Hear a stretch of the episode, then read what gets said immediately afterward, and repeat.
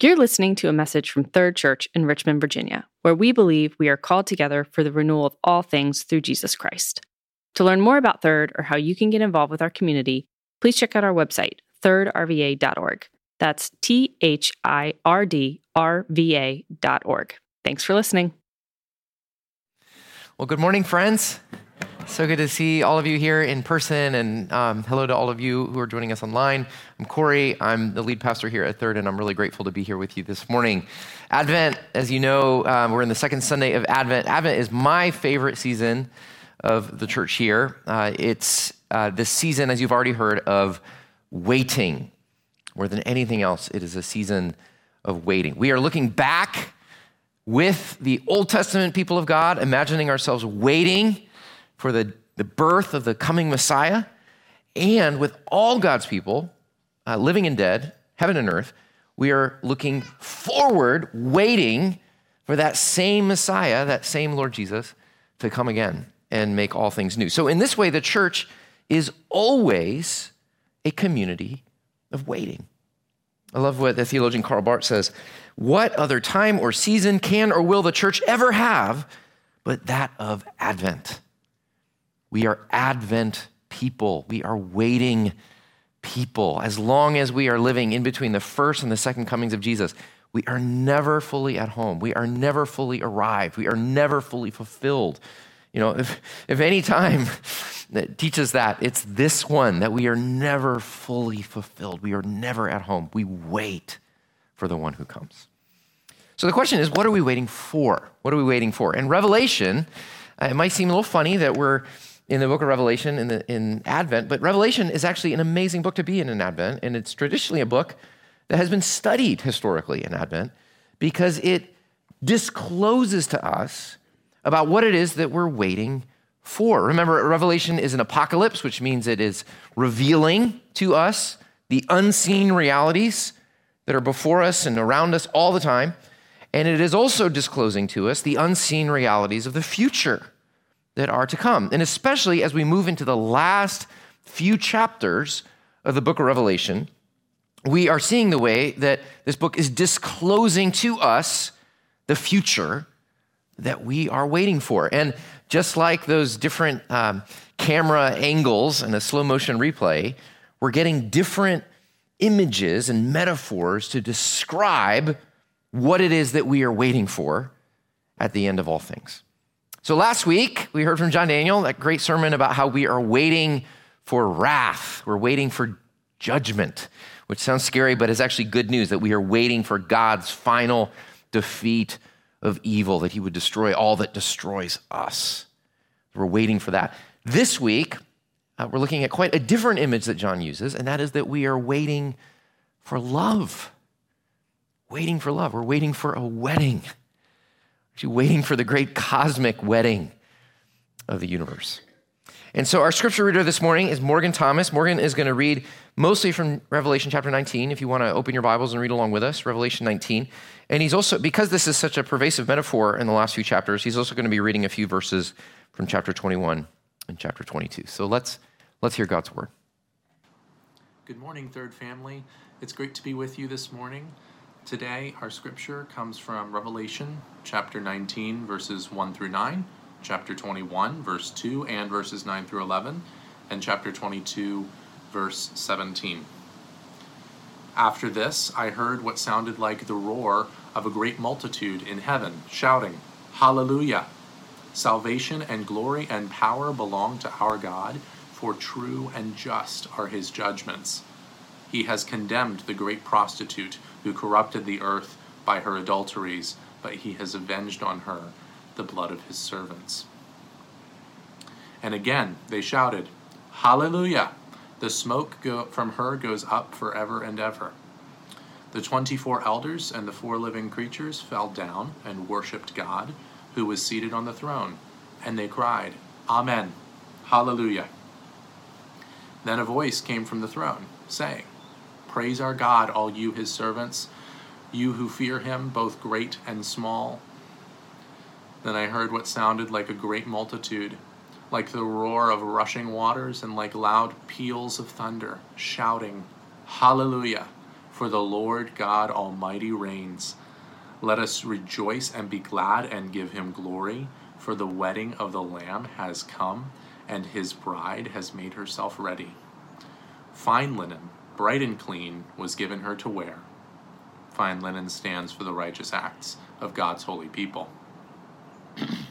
then the angel said to me, Write this Blessed are those who are invited to the wedding supper of the Lamb.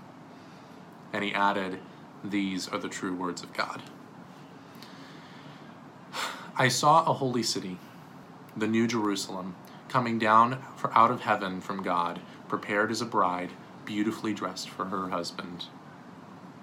One of the seven angels who had the seven bowls of the seven last plagues came and said to me, Come, I will show you the bride, the wife of the Lamb. And he carried me away in the Spirit to a mountain great and high, and showed me the holy city, Jerusalem, coming down out of heaven from God. It shone with the glory of God, and its brilliance was like that of a very precious jewel, like a jasper, clear as crystal. The Spirit and the bride say, Come. And let the one who hears say, Come. Let the one who is thirsty come, and let the one who wishes take the free gift of the water of life. This is the word of the Lord. Thanks. Thanks be to God. One of the unexpected joys of this pandemic season for me that has been a surprise has been the handful of weddings that I have been privileged to officiate over the last eight months. Um, and these have been the most unusual weddings that I've ever officiated without the ability to gather large crowds. Uh, for most of these couples, they've had to discard many of the things that we've come to expect of the typical Western wedding. Uh, you know, large uh, services and expensive receptions and uh, tons of people and flowing food and drink and uh, Instagram worthy photos. Uh, the, these things have had to be put aside, and instead, the four or five weddings I've done since March have been small, typically only just the immediate family and closest friends.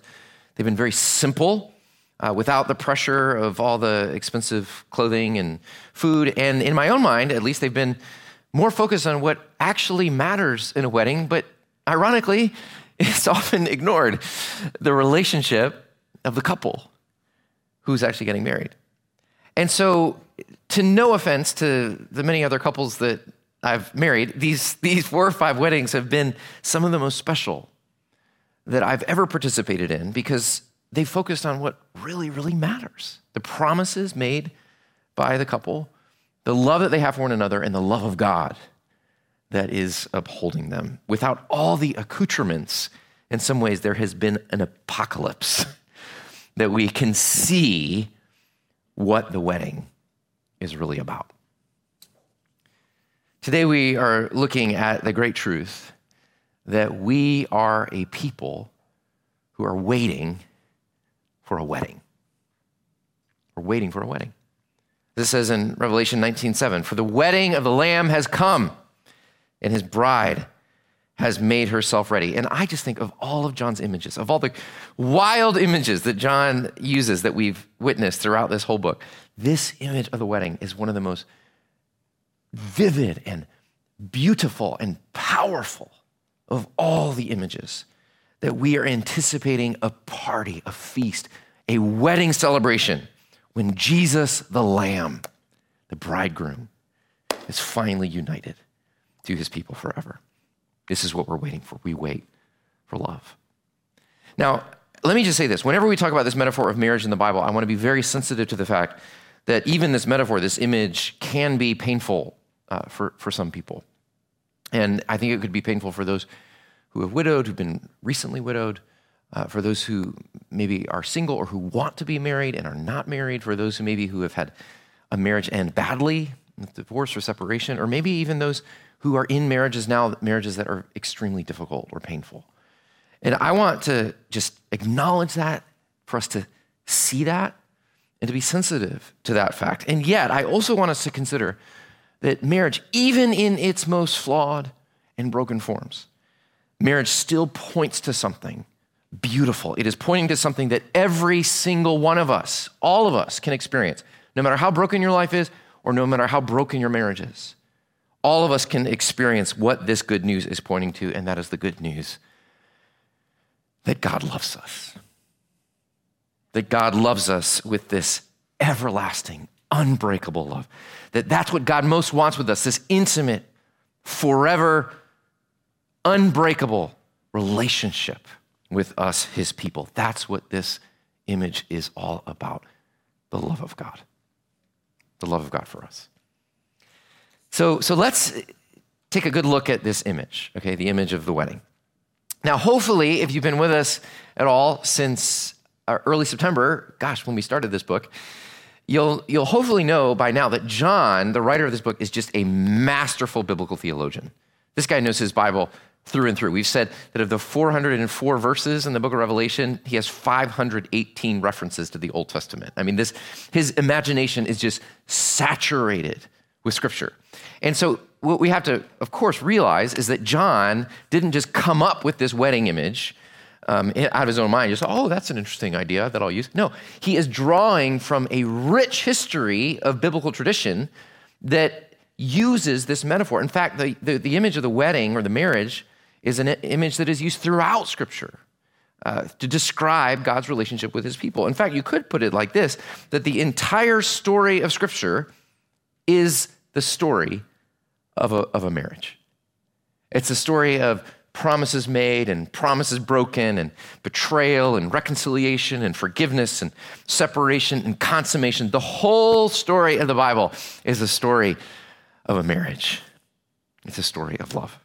The story begins in Genesis when God has a wedding ceremony with his people, when he makes a covenant, when he declares promises, as we see happen in a wedding. So in Genesis 17, 7, we see God say this I will establish my covenant as an everlasting covenant between me and you and your descendants after you for the generations to come to be your God and the God of your descendants after you. So to Abraham, and through Abraham, his descendants, and we know ultimately through his descendants, the entire earth that God invites into this covenant. God is making an eternal covenant. He shows this how much humanity means to him. This is how much he loves the ones that he has made, that he wants nothing less than a binding, permanent covenant with those that he loves. Thus begins the marriage of God in Genesis. Well, unfortunately, if you keep reading the Old Testament, you realize this ends up being one of the rockiest marriages in history. You thought your wedding, your, your marriage was hard? Uh, it's nothing like this one.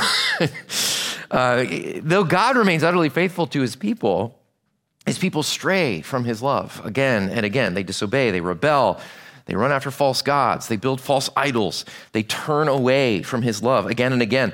There, in fact, the whole Old Testament, much of the Old Testament, is a story of infidelity which is starkly uh, dramatized in the minor prophet Hosea, in which God says about his people, My people go after other lovers. They have forgotten their maker, they forget their husband. And so it, it eventually results in this terrible drama in which the marriage of God is in tatters.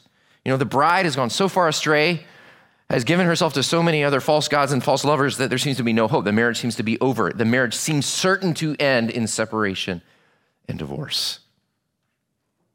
But then the unthinkable happens.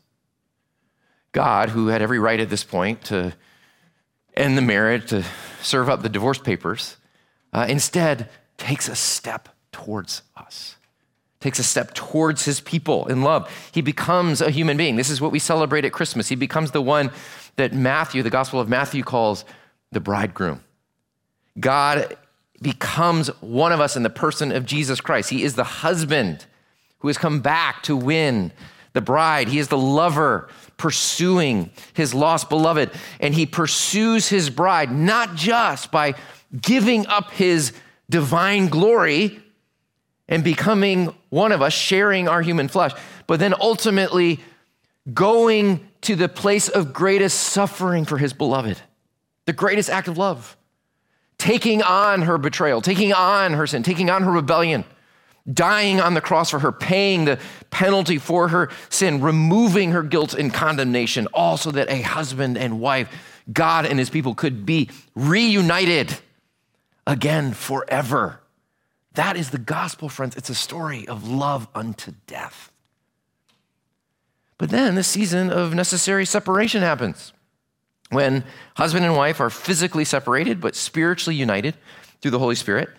And that's the season that we're in now. Uh, as the church, we are married to Jesus, our bridegroom. We know that our bridegroom reigns over all and he is coming, and yet we wait and we wait and we wait. And sometimes the waiting seems endless. Sometimes we wonder whether the bridegroom is even going to come at all. And in the meantime, we suffer and struggle with doubt and with fear and with anxiety and with temptation. And sometimes we even wonder whether he's even there at all if he's ever coming for us. And this much of the New Testament is about this, calling us as God's people to obedience and to faithful endurance in this in between waiting time for the bridegroom. And finally, we see at the end of the story, Revelation 19, that final day when husband and wife are united again, and the great wedding feast of the Lamb celebrates the final consummation. Or husband and wife, Christ and his church are united forever, and the kingdom of God has come. So you see, I just told you the story of the whole Bible.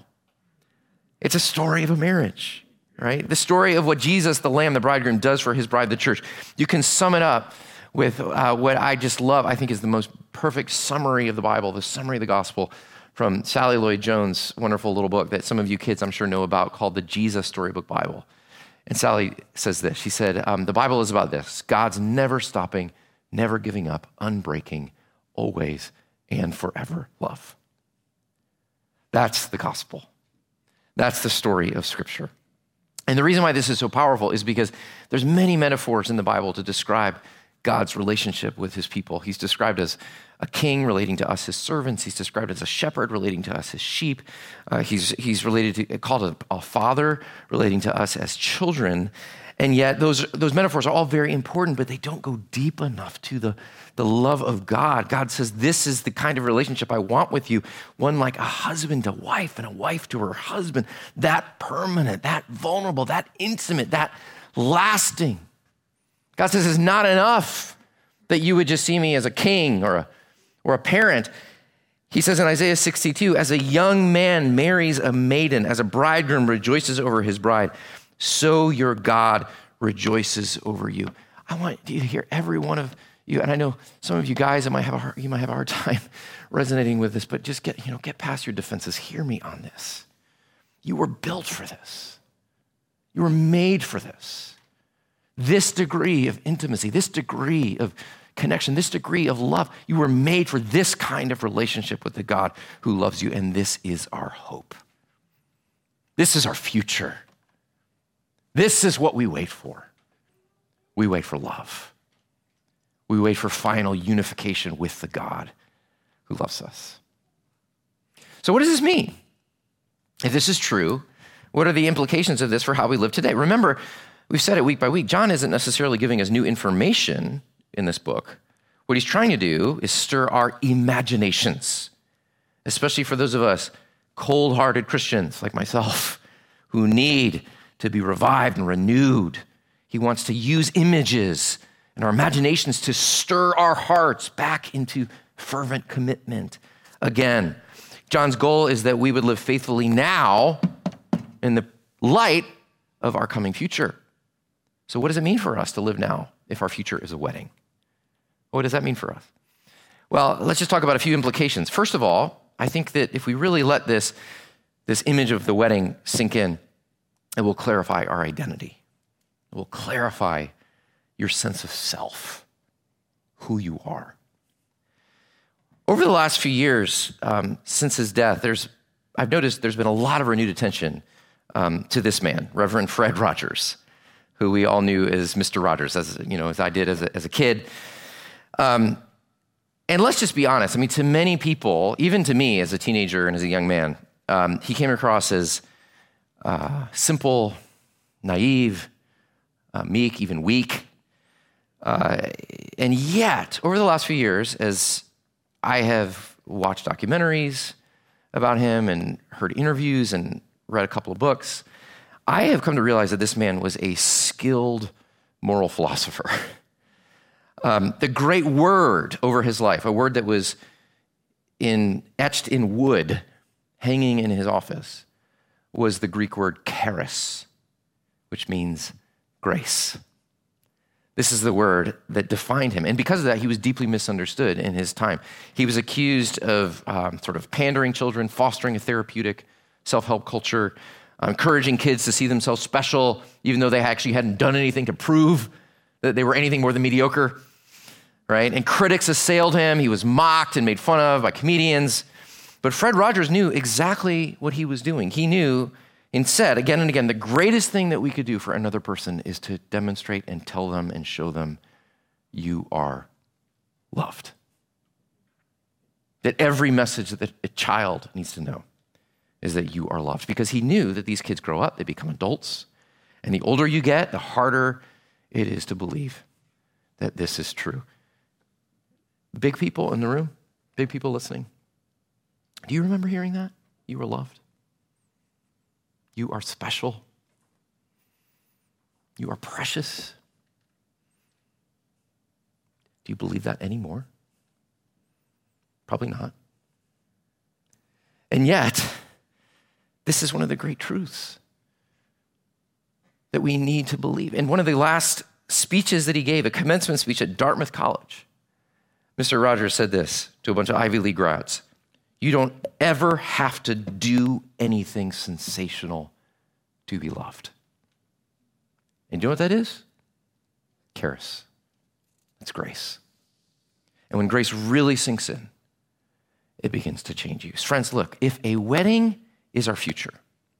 If, you, if eternal union with our bridegroom is our future, then that means, first and foremost, we are loved. We are deeply, unstoppably, unbreakably, everlastingly loved by the God who made us. God has married his life to yours. And if that is true, oh, I'll tell you what, you are special. You are profoundly precious.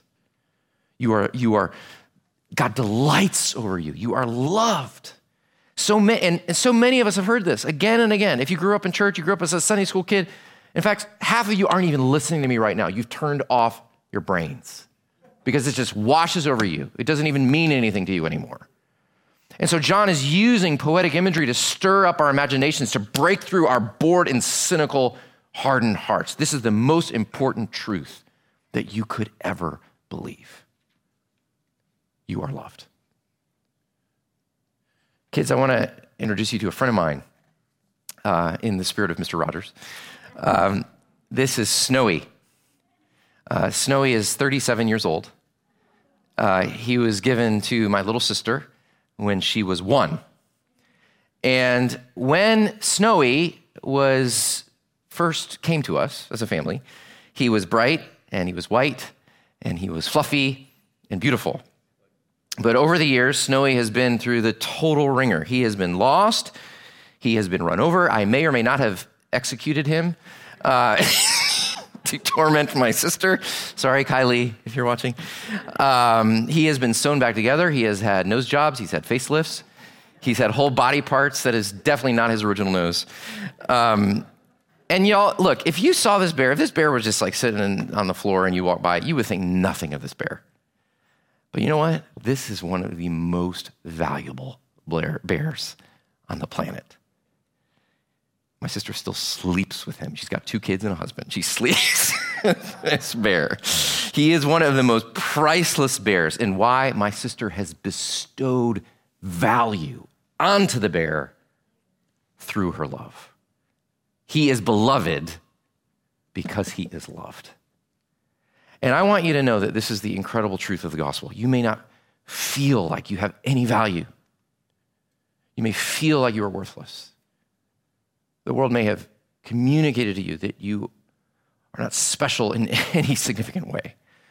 But in Christ, God says, You are. You are infinitely valuable.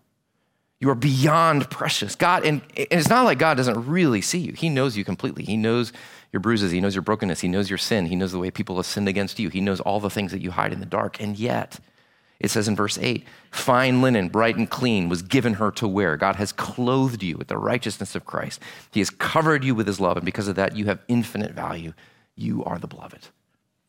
So, can you imagine what it would be like if you actually believe this? Because I know we don't. Can you imagine what your life would be like to really know deep down, no matter how dirty or ugly or despicable you might feel, to know that you are clothed in the fine linen and beauty of Christ? To know that no matter what other voices around you might say, you have the voice, the strong and loud voice of the bridegroom pronouncing you as beloved. See, eh, that would just fill you with such security and such confidence, such gratitude, such joy. It would make you live differently knowing that you are loved. Did you note all of the hallelujahs? Uh, as Morgan read, there were four hallelujahs pronounced in this chapter. Did you know that this is the only time in the entire New Testament the word hallelujah is used? And why would that be, you think? Because that's what happens when you know that you're loved. Your whole life becomes just a big shout of praise. So clarifies your identity. You're loved. What else? What else? What other implication does this metaphor have for our lives? Well, another one is I think it urges us to fidelity. It urges us to fidelity. Throughout the Bible uh, and through this book, the metaphor of marriage is used to urge God's people to be faithful to their husband. Uh, it's, it's, it's a calling for us to be obedient to God. Verse 1 and 2, you can see the contrast between the two prominent symbolic women of the book of Revelation the, the, the prostitute of Babylon and the bride of the Lamb. And the contrast, that contrasting imagery between these two symbolic women is used throughout the book to urge God's people to resist the beast, to resist the dragon, to resist idolatry, to refuse compromise and conformity. And this is a big theme of the whole book, as we've seen. God is calling us back from our spiritual unfaithfulness and inviting us back. Remember back the second letter that Jesus wrote? To our first love, calling us back to our first love. And, and this is, again, a theme of throughout Scripture. God says in the book of Hosea, My people have forgotten me. At the roadside they sat, waiting for other lovers. You ran after other gods until your feet were bare and your throat was dry. God grieves over the betrayal of his people. He grieves over the way that, despite the way that he's given himself to us, we continue to give ourselves to other idols and other gods, yet God wants our exclusive affection. And you might, this might sound funny to you. You might say, well, Corey, I'm not giving myself to other gods. I'm not, I don't dabble in other world religions. You know, I, I come to church and I'm watching church right now and I, you know, get my kids baptized and pray occasionally. I mean, what do you mean? Well, look, remember what we said a couple weeks ago. In scripture, idolatry is not necessarily worshiping in a pagan temple. Idolatry is about the heart's allegiance and the heart's affection. Imagine a scenario in which a couple is married, uh, but every, you know, every day the husband goes out and spends all his time hanging out with another woman having lunch with her, having dinner with her, sending her flowers, giving her gifts. And one day his wife confronts him and he says, Well, what are you so upset about? We're legally married. I pay the mortgage, I pay the bills. I'm doing my duty. What's wrong with you? And of course, the problem is, is that she doesn't have his fidelity. She doesn't have the deepest affection of his heart. Maybe he has not broken the literal marriage law, but he has certainly broken her heart. And this is what God says to his people. Yeah, you go to church, you're religious, you know, you give some of your money, you keep the rules, but do I have your heart? Have you given your heart's deepest affection to someone or something other than God? Sin is not breaking the law, it is breaking relationship breaking relationship with the God who loves us. And so God is pleading with us here. He's pleading with us with this metaphor. He's saying, as you're waiting, as you're waiting for that final day, turn away from your false, fatal affections. Turn away from the fatal attractions that woo you. They will not save you. Your money cannot heal you. A relationship, even the best one, even the best marriage, cannot fix you. Uh, having successful kids, or a great resume or a great retirement or a worthy political cause, these things cannot restore your soul. Stop giving yourself to false lovers, he says. Return to me, return to the one who loves you. And so that's what we do every week. As we come to worship, as we confess our sin, we're crying out like Wesley in that great hymn prone to wander. Lord, I feel it. Prone to leave the God I love. Take my heart, Lord. Take and seal it. Seal it for your courts above. So, friends, if you are a Christian, you are married to God. And this is an exclusive relationship. It demands your full fidelity. And so a Christian does not obey, not obey the Lord because they are afraid of judgment. No, there's no condemnation for those who are in Christ. A Christian obeys because they want to be faithful to their lover, because they want to be faithful to their bridegroom, and they know he comes, and they want to be found ready. So, fidelity, it urges us to fidelity. One last thing, though, I think that this metaphor teaches us it also teaches us that it calls us to hospitality. It calls us to hospitality. I just think it's so amazing. You know, we spend a lot of time, especially pop culture does, thinking about what will happen at the end of the world. You know, how's the world going to end? Will it be an asteroid? Will it be a climate catastrophe? Will it be nuclear holocaust or a zombie apocalypse? You know, what's it going to be? How's the world going to end? And I just think it's so amazing that the Bible says that this is how the world ends with a party. With a party. Specifically, a wedding feast. Uh, the most fantastic party in history. And it's just amazing, right? After all these epic battles between the dragon and the lamb, between God's people and the beasts, and you know, everything just kind of stops and people just start to party. It's a great wedding, and it's an amazing party where tears are dried and death is defeated and evil is destroyed, where the bride is finally physically united to her bridegroom and we see him face to face. This is what we look forward to. This is our hope. This is what we wait for. This is the end, the party. And who is invited to the party? We'll look at chapter 19, verse 9. The angel talking to John says this Write this Blessed are those who are invited to the wedding supper of the Lamb. He's telling him to write out an invitation. He's saying, you know, get out your pens and paper, you know, get, sign on to Evite. Send out the invitation for the great party that is coming. And who is invited? Who should he send it to? 22 verse 17 says it. Whoever is thirsty, let them come.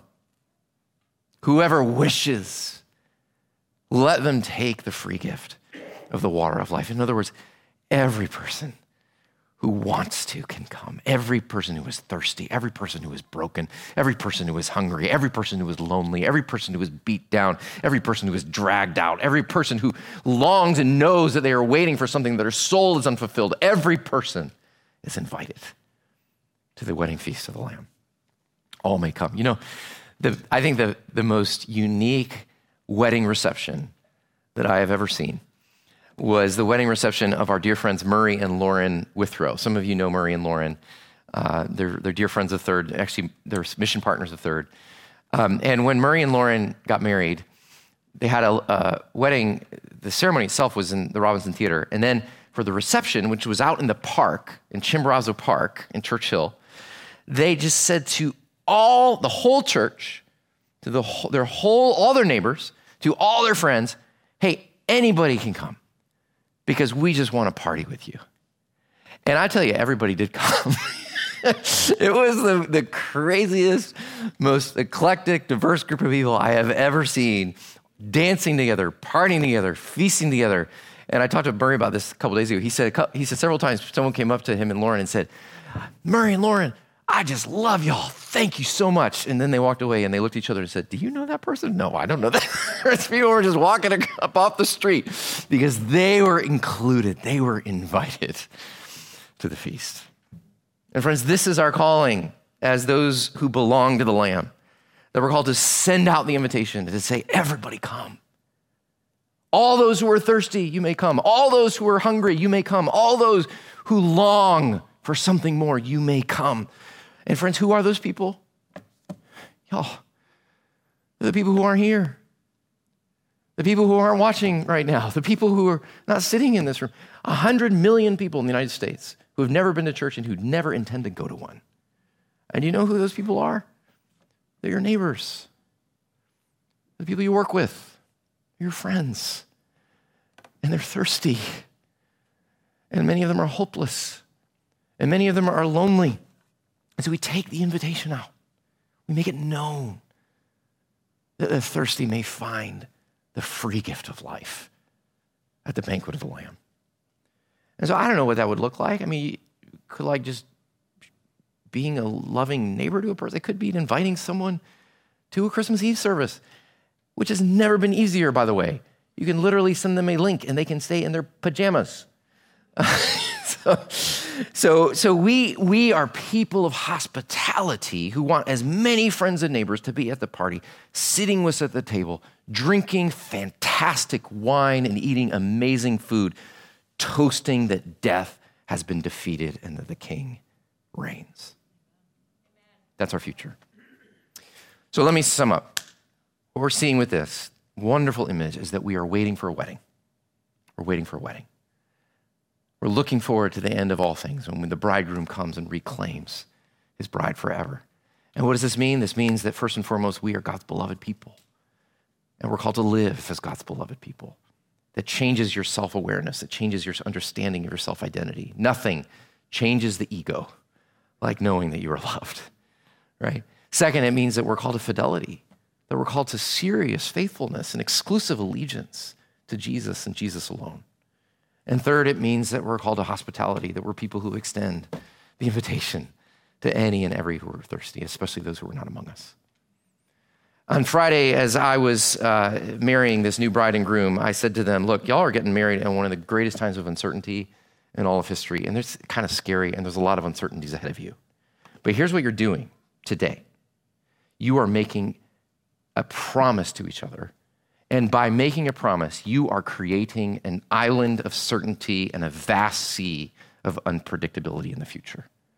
Because by doing these, by making this confident promise today, you are saying, no matter what happens, no matter what occurs, no matter how you change, no matter how I change, no matter how the world changes, here is my promise. I am the one who will be there. I am the one who will love you. And friends, we have a bridegroom, and he's with us at this table, and he is saying to you, no matter what happens, no matter what is ahead, no matter what darkness is before you, no matter what valley you walk through, here is my promise that is sealed on the cross. I am the one who will be with you. I am the God who will love you. You are held fast, your future is secure. You are loved. Let's pray.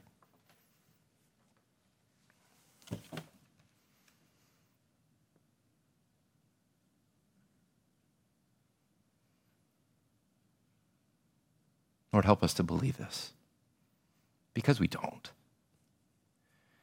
I know we don't. I know I don't, because if I didn't, I wouldn't be so, half the time, so angry and depressed and frustrated and anxious and insecure and concerned what other people think.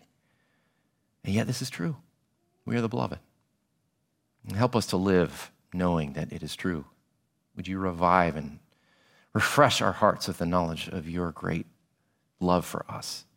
Help us to experience it at this table as we come, seeing the cost of your love for us in the death of Christ. We pray, oh God, that you would help us uh, to be those who invite others to the feast, that we would not keep this love to ourselves, but that we would extend it.